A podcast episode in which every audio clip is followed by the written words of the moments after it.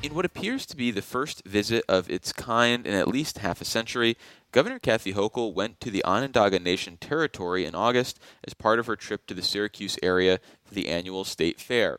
To discuss the appearance, we're joined on the Capitol Press Room by Tadodaho Sid Hill, the spiritual leader for the Onondaga Nation. Welcome to the show, Sid. Thank you. And we're also joined by the tribe's general counsel, Joe Heath. Welcome back to the program, Joe. Thank you very much for having us. So, for starters, how did this visit come together? For example, who initiated it? It uh, actually came, the request came from the governor's office, and it was a follow up to another important step that she took about a month or two ago. And that is that she has now created a cabinet level position that deals with Indigenous matters. We've been asking for this for decades and there's now a deputy secretary for First Nations. That's Dr. Elizabeth Rule, who has been working for a couple of months and helping on some matters. And as a result of her visit to the Longhouse about a month ago, this request by the governor to come to Onondaga was initiated from Albany. And what were your expectations for this meeting when it came a month ago? What did you hope to get out of it? First of all, it was, it was a really big surprise because we've met with past governors. With Pataki, we had some talks with Pataki. Paterson, he uh, invited us to his inauguration, and Andrew Cuomo would never speak to us. So this was a, a complete turnaround for, uh, like I said before, I don't remember even the elders ever talking about having the governor visit our nation. So it was quite a surprise. Things seems to be with the Elizabeth Rule uh, designated to, to, to help out in the nations. Uh, we try not to use the word tribe. We would rather use nation. But uh, yeah, it's, it's, it's a lot of things that have been happening. And it's just, uh, we've, we've met with Gillibrand at the fair at one point, one time a few years ago. I think that was before COVID. Uh, so it's just, uh, it's an ongoing relation that seems to be improving now we're just uh, we were glad to see her. We were glad to have her come to the nation. A little surprised and said, "Wow, you know, this is this is awesome." Uh, so going from not speaking to visiting is quite a quite a turnaround. Well, during the visit, what did you speak to the governor about? Well, our main concerns right now was with the uh, the funding of the uh, school and the clinic. I remember as a child, our clinic was only open on Thursdays, and there was a doctor there, and basically he would dispense uh, pills, a little package of pills, and, and he would send you off, give you some cough syrup. But the ongoing joke was that oh, you can only be sick on Thursdays. So it's come a long ways. It's come along. It was a little, it was a little office inside our what was an NY, what they call the NYA building, built back with the uh, WPA. It was part of that. So, and then they had the clinic there. Uh, that subsequently burned, and after that, we were had some trailers set up. We had some uh, houses that relocated down here for the clinic, and a, dentist trailer.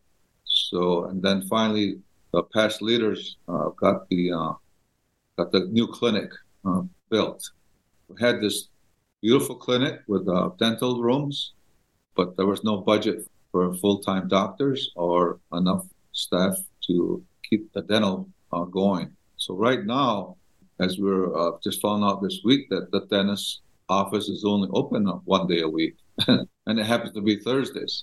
So it was kind of ironic there, but this was our main concern. Agreements that have been made in the past, and uh, it was just not up to par.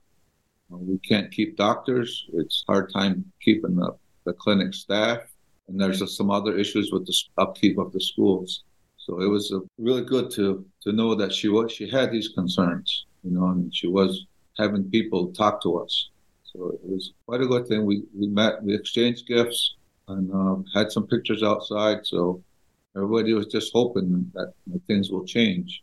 Well, you mentioned the clinic, and I read in the Syracuse Post Standard that funding from the state for about a dozen years has been steady at about 1.3 million, but this year's budget elevated funding from the state to about 5 million. Was there any talk with the governor about continuing funding in the future at that $5 million level for the clinic? That's that's a very good point because the this year's budget barely made up for all those funding gaps over the last decade or more. And there needs to be more in next year's budget. And we are beginning to have discussions with state agencies with the help of the governor's office. We found that once she appointed the deputy secretary, and now that she's come here, that people in Albany seem to be responding much more positively. So this, we hope this is just the first step towards taking care of some of these historic problems. And what about the education front? Was there a specific ask that you had for the governor during her visit, especially as it pertains to the school that's operated by the Lafayette Central School District uh, on nation territory? Not a particular ask, but it's been an ongoing uh, issues with the school, the upkeep, the, the maintenance of the school, and, and, just our population is growing. Uh, there's more kids going there, and right now the classrooms are crowded. Teachers are sharing classrooms it looks like we, we're going to get a full size gym, and the old gym will be will be made into classrooms, and hopefully there'll be more classrooms in, in, in the facility. So, and we just have general maintenance problems. You know, it's an old part of the old school. You know, it was built back quite a ways back, I don't know, 100 years, I think. And you know, it's a slate roof, but the slate roof is now needs repair.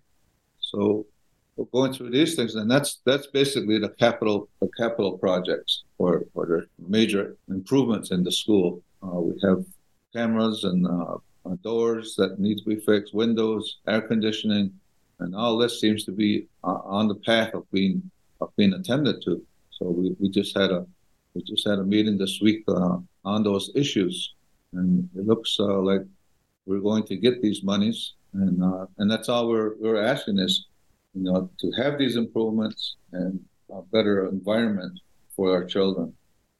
So, in a press release following the visit to Tadodaho Hill, you're quoted as saying, quote, we hope this is the beginning of a long, fruitful dialogue toward restoring peace and justice on our land. So I'm curious, what does the long term restoration of quote unquote peace and justice on your lands look like? What do you want to see in the big picture long term. Well, as I said before, and she she she's the one that brought up the the thousand acres that we're getting back. It's regarding the land transfer that was announced last year of uh, forested land, right? Right, yes. right. And and she supported this. She made that announcement, uh, and we're just we're just going through the particulars now of, of how that land's going to be transferred. So there's you know there's little things there, but I'm sure we can uh, we can iron those things out. Uh, but just the fact of getting land back and her acknowledging it was, was a major accomplishment from from everybody, a lot of people. You know, with Joe's efforts, with the with the politicians' efforts, and just uh, getting getting the word out. You know, to to the governor somehow, to the governor, and she responded. So then, is the quote in the press release referring to future developments that build on the transfer of the thousand acres? Are there additional properties that you're looking to have returned to the nation? Yes, yes. Uh, we're, like I say, we're looking for clean water. You know, I, I, don't know the condition of our creeks going through the nation now, and then with the mud boils. I don't know what you, if you know about the mud boils, but uh, those things going through the nation. Uh, as a child, we used, to, we used to spend our whole summer in the creeks and now we, uh, I don't see any kids, hardly any kids swimming anymore. We used to be down there all summer. And, uh, it was just a, one of the one of the more popular swimming holes, and there were swimming holes all along the creek uh, for the different families. We used to enjoy that swimming, fishing, trapping, whatever. Now that that doesn't seem to exist as it was before. So, getting land, getting more land, getting good land, um, and where fish where we can eat. You know, where can we eat the fish? We're looking not to just be sports fishermen and catch and release. This is one third of our diet. So now we have lost that whole abundance of those fish in, in Onondaga Lake. Now we don't have that. So we're, we're searching for where can we have uh, good fish to eat. Well, finally, did you make any plans for the governor to make a return visit to the nation? Do you or any other representatives from the Onondaga Nation have plans to visit the capital in the near future? How do things stand right now? Well, we have some follow up to do on that, some administrative follow up, but there's certainly an anticipation that there will be improved communication. And I think it's important for the people of New York to understand that this is an, uh, the history behind all of this, because Haudenosaunee diplomacy was uh, just uh, the predominant theme from 1600 until the, the passage of the Constitution. What happened last week was a continuation of that diplomatic effort, which is mandated by the Great Law of Peace, for people to use the good mind, to sit down and listen to each other respectfully, and then find solutions that work for all the parties.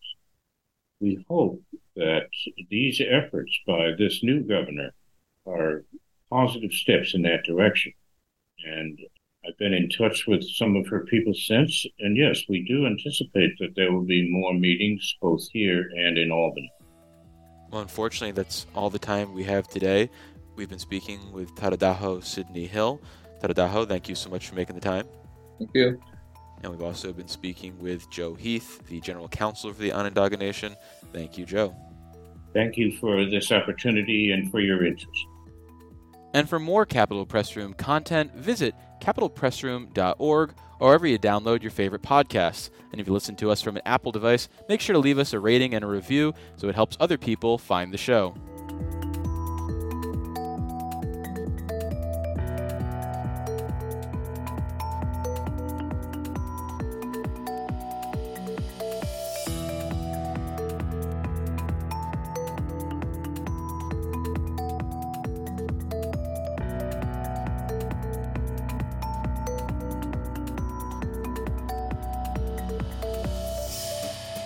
Support for the Capitol Press Room provided by the New York State AFL CIO, a federation of 3,000 unions fighting for working people by keeping New York State union strong. Visit unionstrongny.org for more information.